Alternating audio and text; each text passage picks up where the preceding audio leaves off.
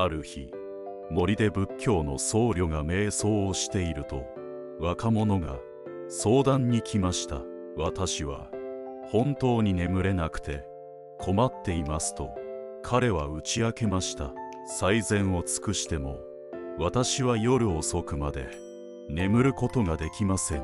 そして寝ついても夜通し寝返りを打って浅い眠りのままです。朝になると私はリフレッシュした気分ではありません。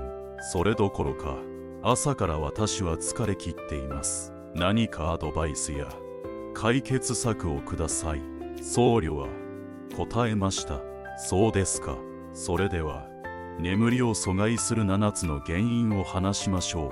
第一の理由は睡眠時以外にもベッドを使うことです。多くの人々はベッドの中で食事をしたり携帯電話で動画を見たりゲームをしたりまたは電話をする習慣があります。これによりベッドルームは私たちの心の中で休息の場としての主な意味を失ってしまいます。そのため寝るつもりで横になった時あなたの脳はベッドを休息の時間としてすぐに認識しません。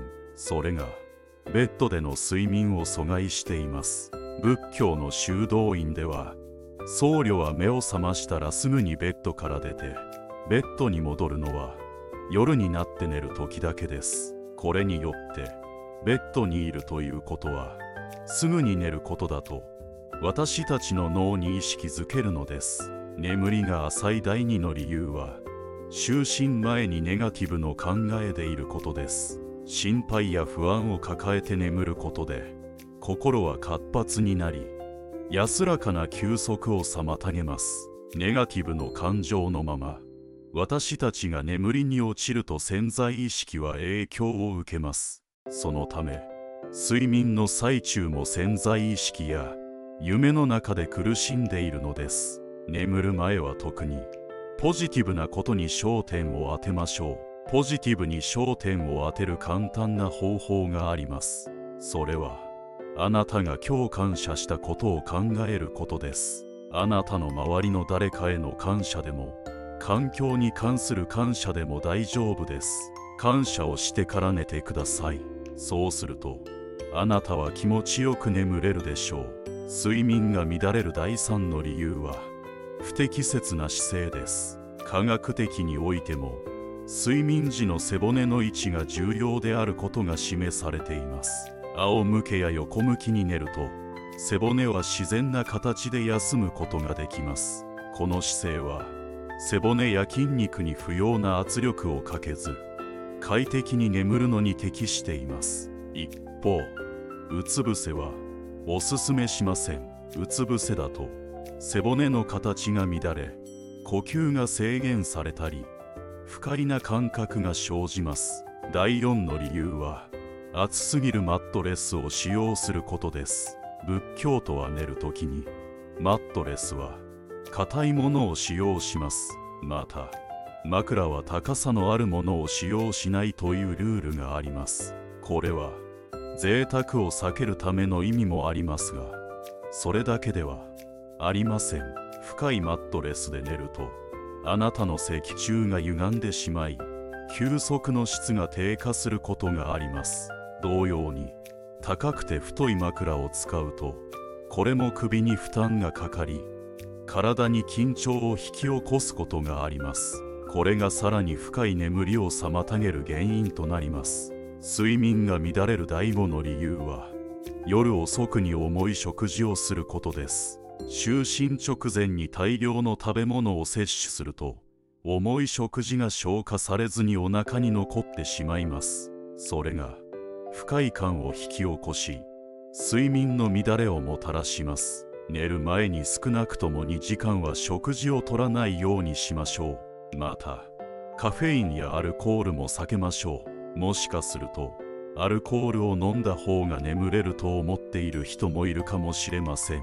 アルコールを飲んだ後すぐは眠りにつきやすいこともあるでしょう。ですがその後に悪影響を及ぼします。アルコールは浅い睡眠夜の排尿回数の増加夢や悪夢が増えるということが科学的にも証明されています。第6の理由は一貫した就寝のルーチンがないことです。早く起きてリフレッシュした気分で一日を迎えたいのであれば早く寝ることそして毎晩一定の時間に寝るという習慣を養うことが欠かせません。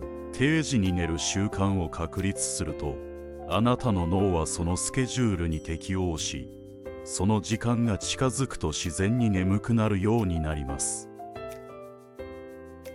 睡眠が乱れる第7の理由は口呼吸です。多くの人々が知らない間に夜間に口で息をしてしまうことがありますがこれは様々な問題を引き起こす可能性があります。口呼吸は喉や口の乾燥を引き起こしそれが睡眠中の不快感や睡眠の質の低下につながることがあります。また鼻呼吸に比べて空気の浄化機能が低くより多くのアレルギー物質や細菌が体内に入りやすくなります。仏教の僧侶たちも瞑想の際には鼻呼吸の重要性を強調しています。鼻は私たちの体にとって自然な空気のフィルターの役割を果たしており安定した心拍数や呼吸リズムを維持する手助けをしてくれます。瞑想の際僧侶たちはこの鼻呼吸を通じて心の平穏を得るとともに身体の健康を維持しています。日常生活においても意識的に鼻呼吸を心がけることで心と体のバランスをより良くすることができます。特に寝る前に深い深呼吸を。鼻呼吸で数回だけ行うことで心と体を落ち着かせ質の良い睡眠を迎える手助けとなるでしょう。このシンプルな習慣が日々の生活の中での心の平穏と健康的な睡眠の鍵となるのです。それを言い終えて僧侶は最後に言いました。これらは睡眠の質に影響を与える主な要因のいくつかです。これらの問題を対処し正すことで毎晩深くてリフレッシュする睡眠を確実に得ることができます。その男性は僧侶の話を感謝の気持ちと尊敬の念を持って受け入れました。